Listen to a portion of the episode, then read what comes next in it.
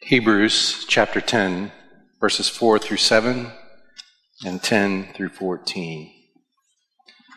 For it is impossible for the blood of bulls and goats to take away sins. Consequently, when Christ came into the world, he said, Sacrifices and offerings you have not desired, but a body you have prepared for me. In burnt offerings and sin offerings you have taken no pleasure. Then I said, Behold, I have come to do your will, O God, as it is written of me in the scroll of the book. And by that will, we have been sanctified through the offering of the body of Jesus Christ once for all. And every priest stands daily at his service, offering repeatedly the same sacrifices, which can never take away sins. But when Christ had offered for all time a single sacrifice for sins, he sat down at the right hand of God, waiting for that time until his enemies should be made a footstool for his feet. And for by a single offering, he has perfected for all time those who are being sanctified.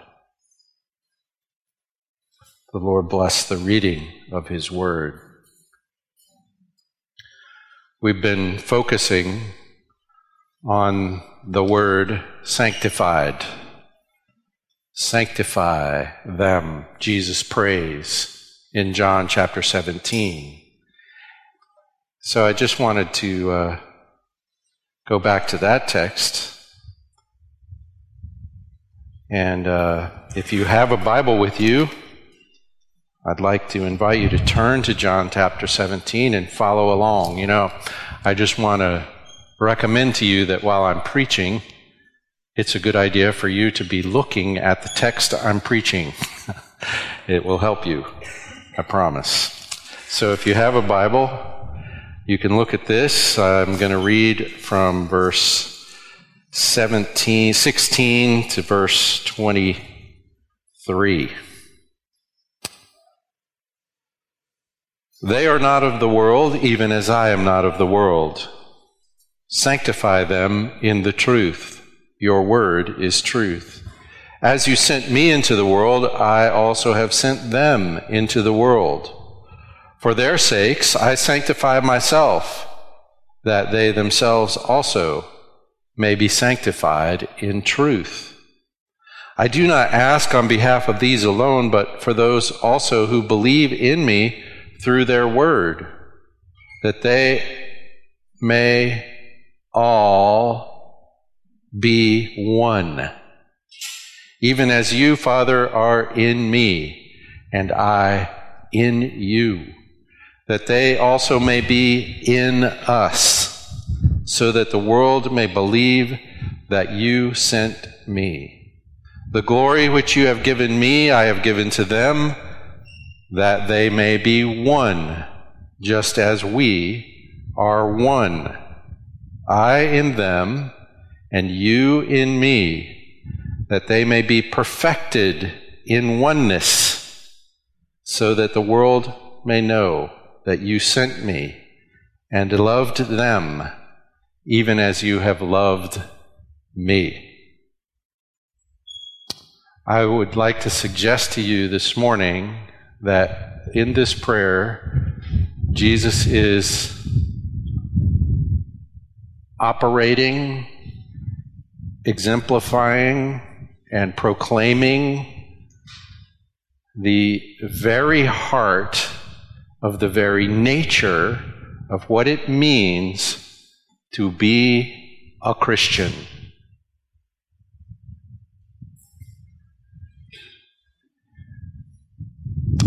The very heart of what it means to be a Christian is in this text. Sanctify them that they may be one. And we're going to explore around in various other parts of the Bible that elaborate on this very thing.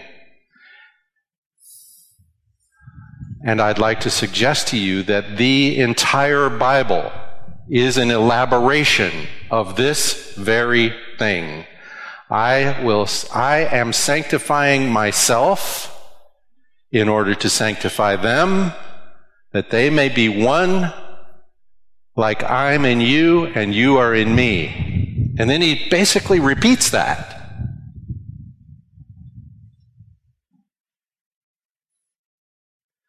I don't think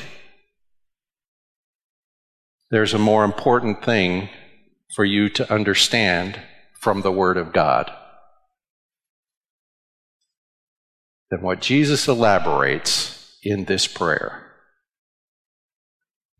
This is the great high priestly prayer of the great high priest. That makes it very important.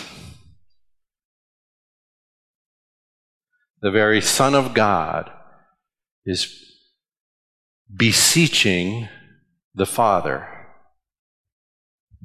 for our sake.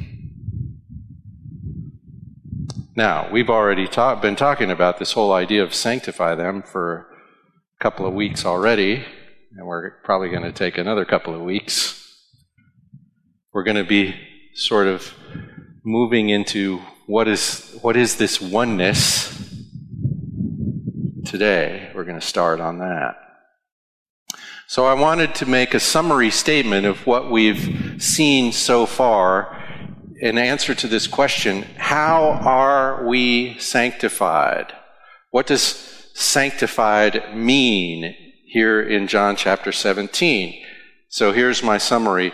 We are set apart by God, and now I want to add to God, by God to God, to be sent into the world with the Word of God.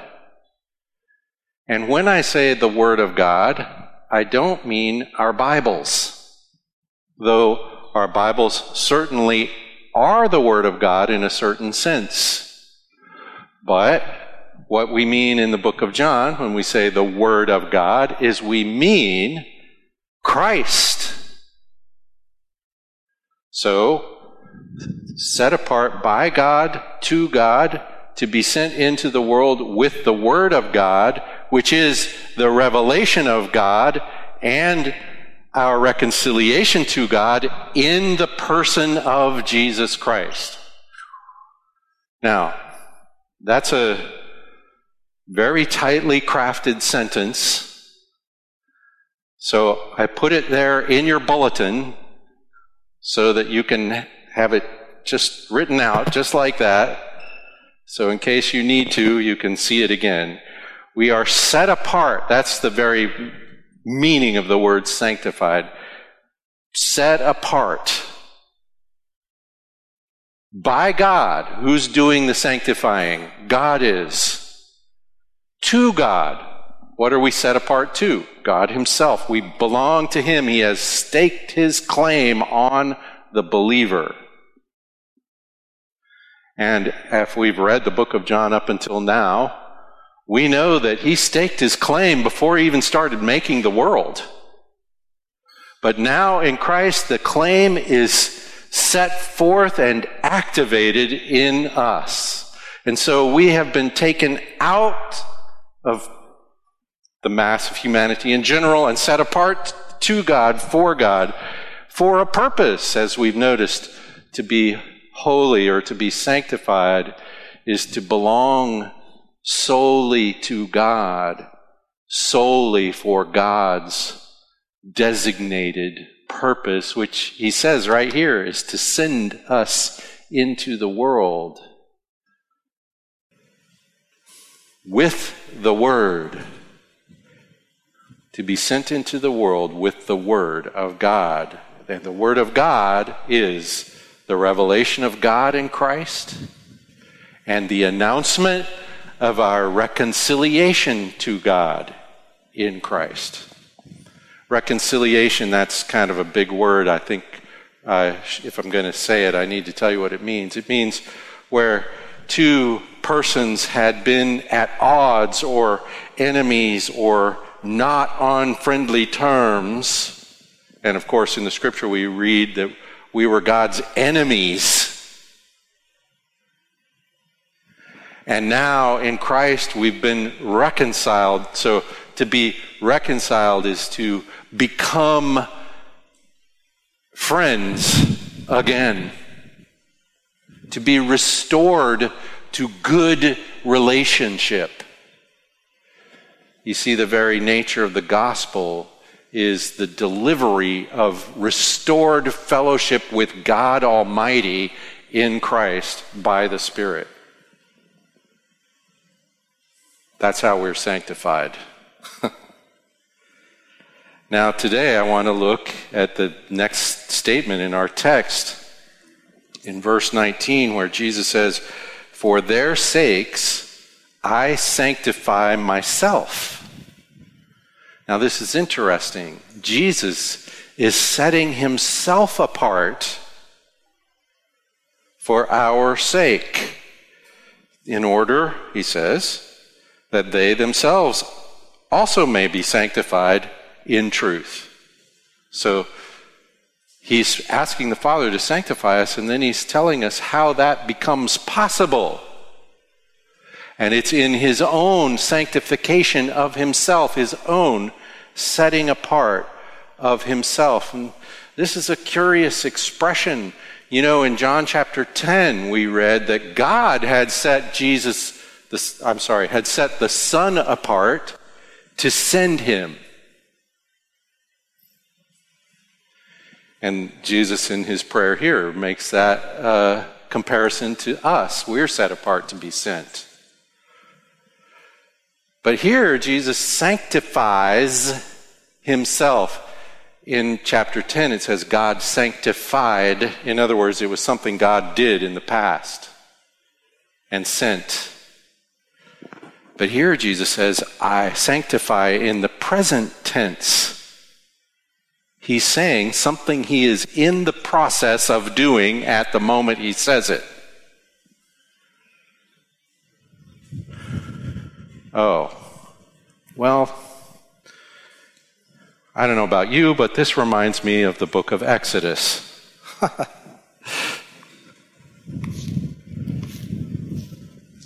in chapter 13,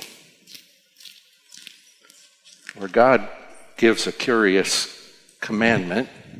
Exodus chapter 13.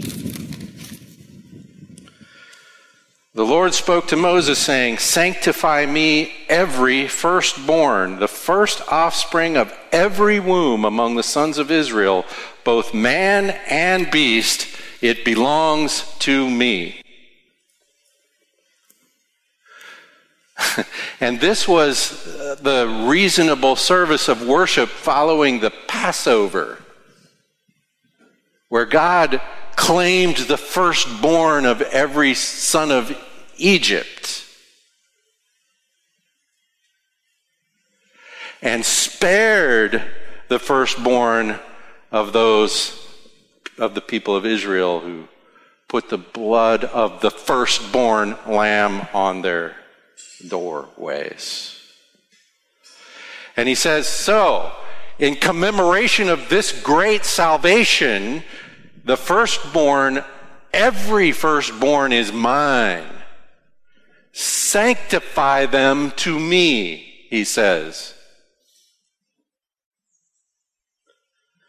Well, and then he goes on to make some rules. Because, you know, what that could mean is well, like God said to Abraham, you know, your firstborn son, your beloved, your one and only, I want you to make him a sacrifice to me. But God provided a substitute. And so in this passage right here in Exodus, he says, So you have to redeem your firstborn child with the sacrifice of a firstborn lamb. For him to keep, to stay with you, sacrifice is required to me because he belongs to me. This is the context in which Jesus says, I sanctify myself. I sanctify myself. In Hebrews chapter 2,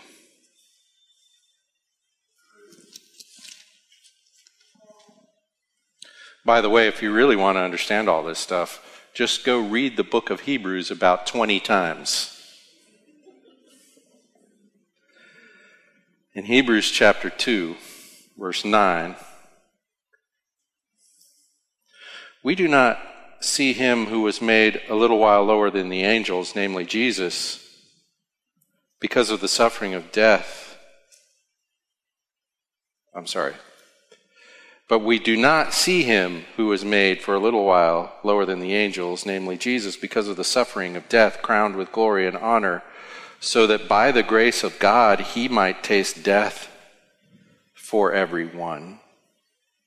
For it was fitting for him, for whom are all things, and through whom are all things, in bringing many sons to glory, to perfect the author of their salvation through sufferings. For both he who sanctifies, that's Jesus, and those who are sanctified, that's us, are all from one Father. For which reason he is not ashamed to call them brothers, saying, I will proclaim your name to my brothers. In the midst of the congregation I will sing your praise. And again, I will put my trust in him. And again, behold, I and the children whom God has given me. Now, does that remind you of Jesus in John 17? The Father, you've, those you've given me? Anyway, therefore, since the children share in flesh and blood, he himself likewise also partook of the same, that through death he might render powerless him who had been, who had the power of death, that is, the devil and might free those who fear who through fear of death were subject to slavery all their lives. For assuredly he does not give help to angels but he gives help to the descendant of Abraham. Therefore he had to be made like his brothers in all things so that he might become a merciful and faithful high priest in things pertaining to God to make propitiation satisfaction atonement reconciliation for the sins of the people. For since he himself was tempted in that which he had suffered, he is able to come to the aid of those who are tempted. The sanctifying work of Jesus is the work of the high priest and the offering and the sacrifice offered.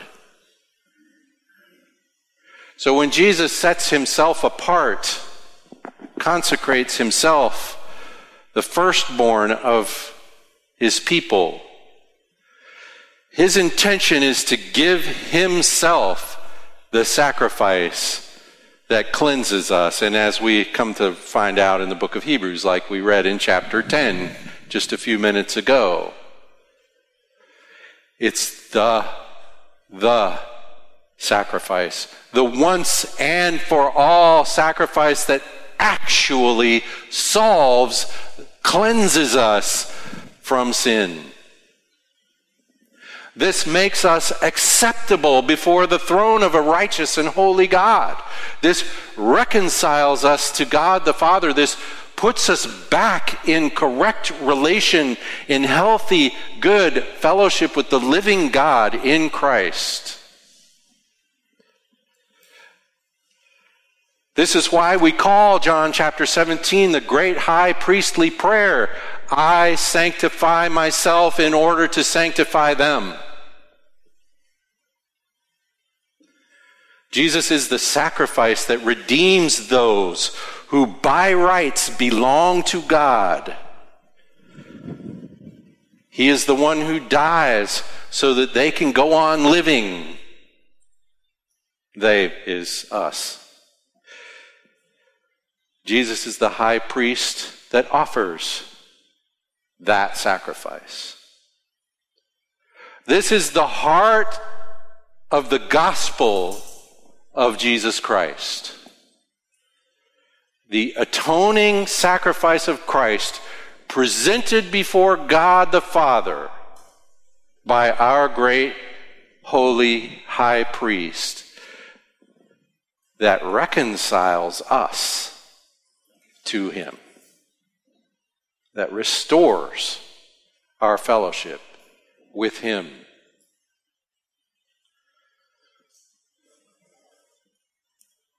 Now, it's curious to me that there's another that after that. In other words, Jesus is going to give a purpose, a goal.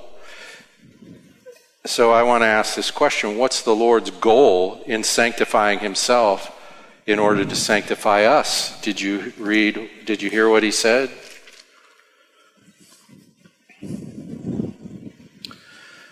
For their sakes I sanctify myself, that they themselves also may be sanctified in truth. I don't ask on just for these guys sitting here, but for everyone who comes to faith through their word, that they may all be one.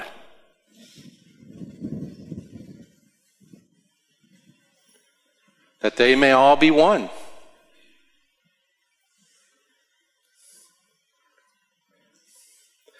There is one thing that is made by the sacrifice of Christ. In, a, in the modern world, we very much individualize our Christian faith. It's about whether I am saved or not. It's about whether I grow in my Christ likeness, whether I experience the benefits of my salvation. But I want you to know, in the mind of Christ, in this prayer, you're saved to be one with every other saved person. And with God. Now, this reminds me of Ephesians chapter 2.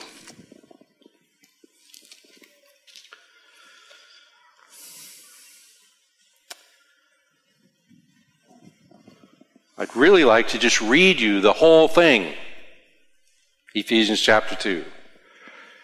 But I have some summary statements, so I'm going to read you those.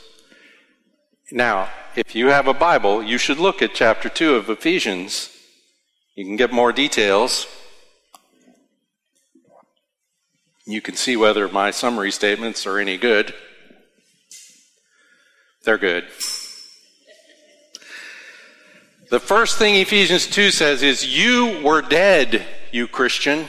You were dead in your trespasses and sins, just like everyone else.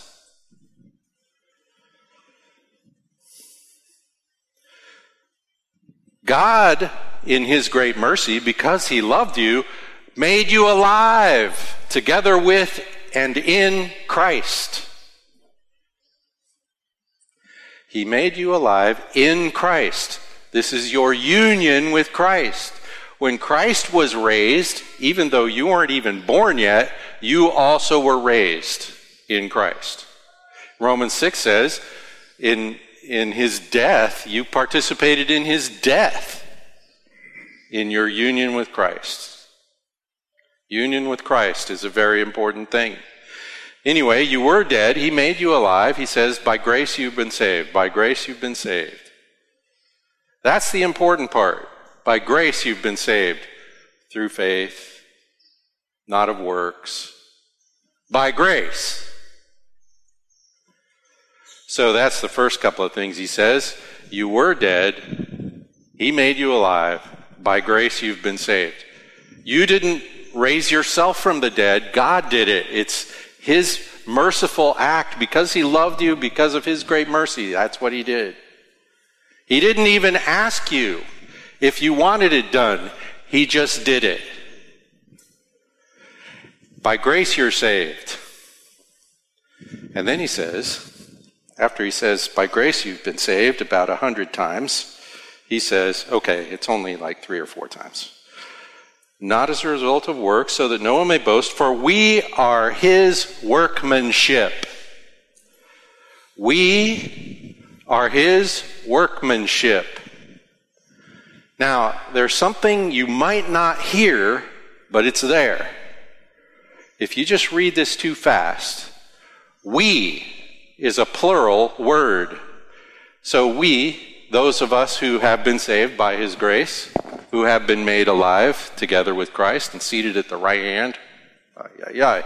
Anyway, we are his workmanship, singular.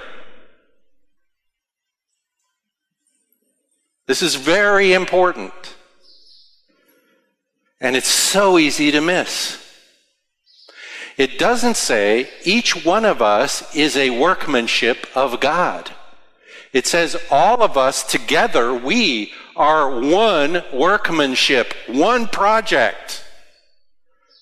And by the way, the proof of this is in the rest of chapter 2, where he says we used to be two groups of people the Israelites and the Gentiles. And the Gentiles, you were like alienated from God. You had no place in the plan of God whatsoever. But now, we who were far off were brought near by the blood of Christ. So the many are one. We are his workmanship. We were far off, us Gentiles, now we've been brought near. In fact, he says, right here, I'm going to read it from the text because this is so critical. He, this is verse 14 of Ephesians chapter 2. He himself is our peace, our reconciliation. And who, what's the reconciliation going on here? It's a reconciliation between the Jewish world and the Gentile world. It's the reconciliation between human beings. he is our peace who made both one. There were two, now there's one. How did he do that? He himself is our peace who made both one and broke down the barrier of the dividing wall by abolishing in his, in his flesh the enmity, which is the law of commandments contained in ordinance, so that he himself might make the two into one new man, thus establishing peace, and might reconcile them both in one body to God through the cross Oh my goodness, there was a lot happening when Jesus died on the cross. He was not just saving me and saving you and saving each saved person. No, he was making us one new man and saving that man. That's what this says. He was putting us all into one new man, the body of Christ, and reconciling us together. Not reconciling me and then someday reconciling you and then someday reconciling somebody else. No, all together all at once. The work of the cross is putting the body of Christ into the body of Christ and reconciling us all together to God the oneness of the body of Christ is a much bigger deal than you think it is.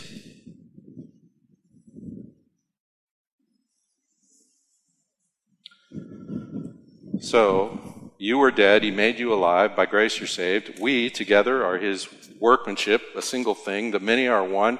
You who were far off were brought near, and then he himself is our peace, who makes us one, reconciling us both and all to God in one body through the work of the cross.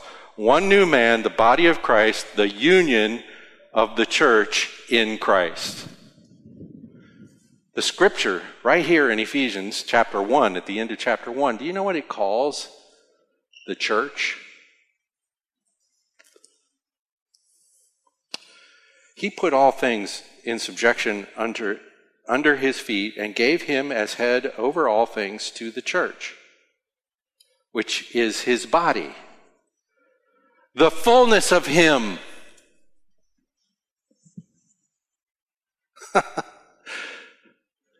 The church is the fullness of Christ. The church is the exhibition of Christ. The church is the image bearer of the living God in the world in Christ. You can't get your brain around most of this, I know. Me either. The Lord's sanctifying work is a work of union. Now, I'm using that word on purpose union. And I want to just close by talking about some practical implications, I guess.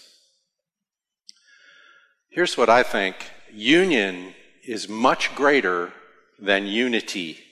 And if that doesn't help you any, uh, that's fine. Don't worry, because it's kind of a word game. And I'm thinking of unity as, well, the ways we try to make it ourselves. When what the scripture says is it's something God has already made.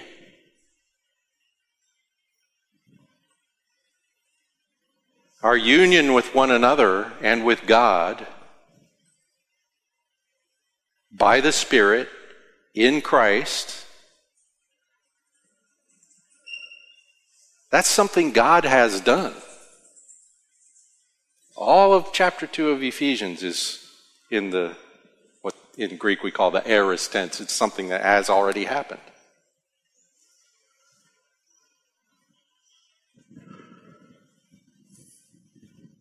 something God has done, not something we must do. That's very interesting. Chapter 4 has a, in Ephesians has an interesting name for this union. He says, Therefore, I, the prisoner of the Lord, implore you to walk in a manner worthy of the calling with which you have been called. Now, most of us, when we read that text, we read it something like this Okay, now that you're saved, try to deserve it. Paul would be mad if he caught you thinking that way. But that's how we tend to read this walk in a manner worthy of the calling with which you've been called. That's not what he means. He means to walk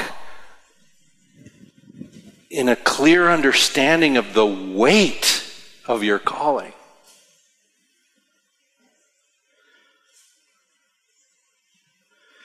Then he goes on, with all humility and gentleness, with patience, showing tolerance for one another in love, being diligent to preserve the oneness of the Spirit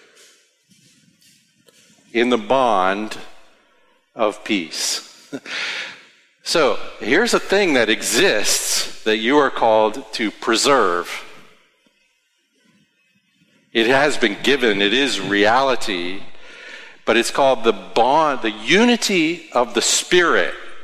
So this is where the third person of the Trinity comes into this sanctifying body creating work is the Spirit comes to dwell in each of us. And as we read in Corinthians, baptized each one of us into the body of Christ.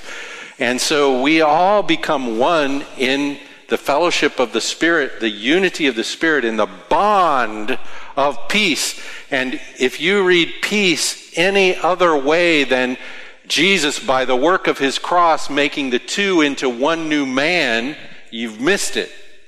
That's what peace, the bond of peace here is the cross of Christ that has created one new man from many. Union. Our union is something that is given. It is, it is, God has done it and calls us to live in it. That's what Ephesians 4 is about. Preserve the unity in the bond of peace. Our union, our union is something we want to display in practical ways. And He gives us the practical ways. You might not like this. The practical ways of union in the life of the church. The rest of the book of Ephesians, by the way, is about that. So if you wanted to really learn the details of living out the union of the body of Christ in real life in the church, read Ephesians 4, 5, and 6. Because it's entirely about that. This is the title sentence for the rest of Ephesians. Humility Humility. uh, okay, here's me, here's you. This is me doing humility. It literally means put yourself below the others. And of course, you have that great passage in Philippians 2 that says, okay, well, if you really want to see humility, just look at Christ, who was the Son of God, the eternal one. He humbled himself. He became a man. He became a humble man. He humbled himself as a man to the point of death, literally put himself beneath every last human being. That's humility. In other words, I think of you as more important than me.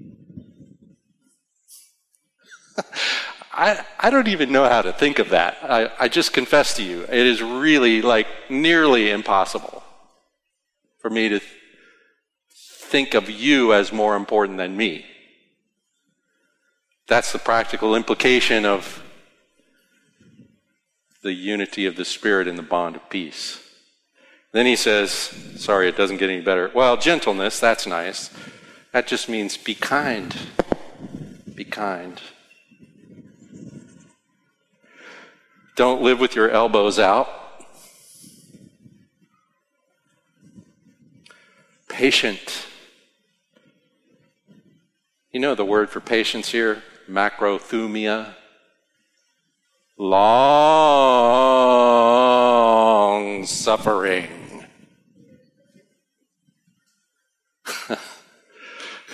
and if that weren't enough, he says, putting up with each other. what is going on here in the life of our church is all of us putting up with each other. And so demonstrating our commitment, our desire to love our union with Christ. Now, if I'm putting up with you, I think ah, you know, I really want to be easy for you to put up with. This is very practical. This is very down to earth. It's all in this sort of humility contest of the church.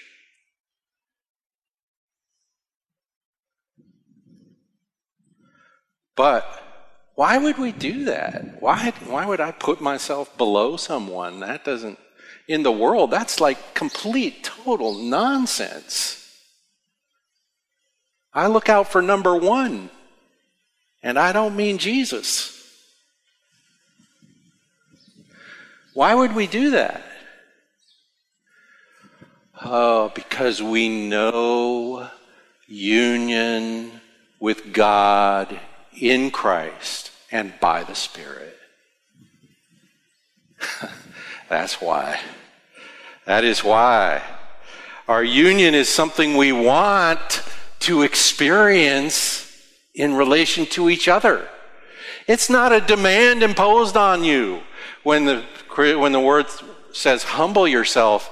God is not saying, I want to put you down. He's saying, look, the way up is down. When we experience the love of Christ in relation to each other, we're seeing the love of Christ, the most beautiful of all things.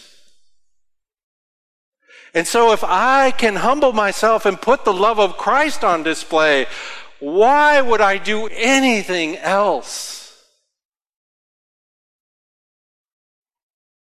Our union is something like the essence of the Christian life. It is the reason Jesus was here at all to sanctify himself, to set himself apart as our sacrifice, to bring us back to living, loving fellowship with Almighty God and with each other, to be the living demonstration of his goodness and grace in our fellowship with each other. This is why in earlier in the book of John in chapter 8 he says, "This is how everyone will know you're my disciples if you love one another."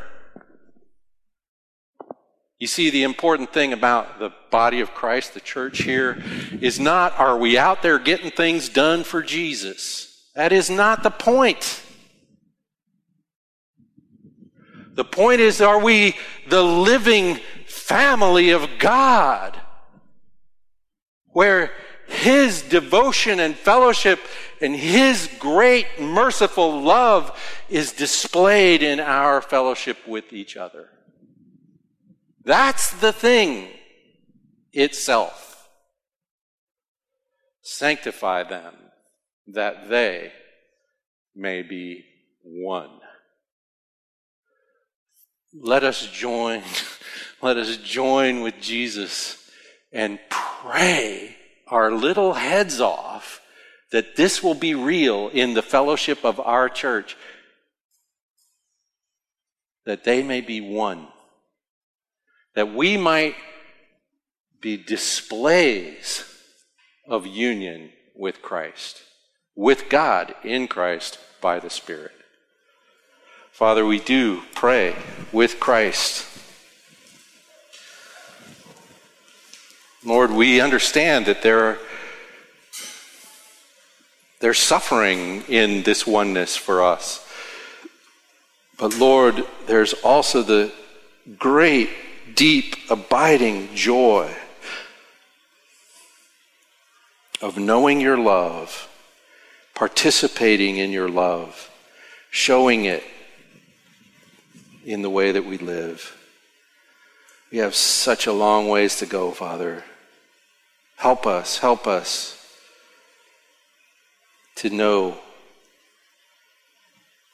this union that we have in Christ. Thank you, Lord. In Jesus' name we pray. Amen.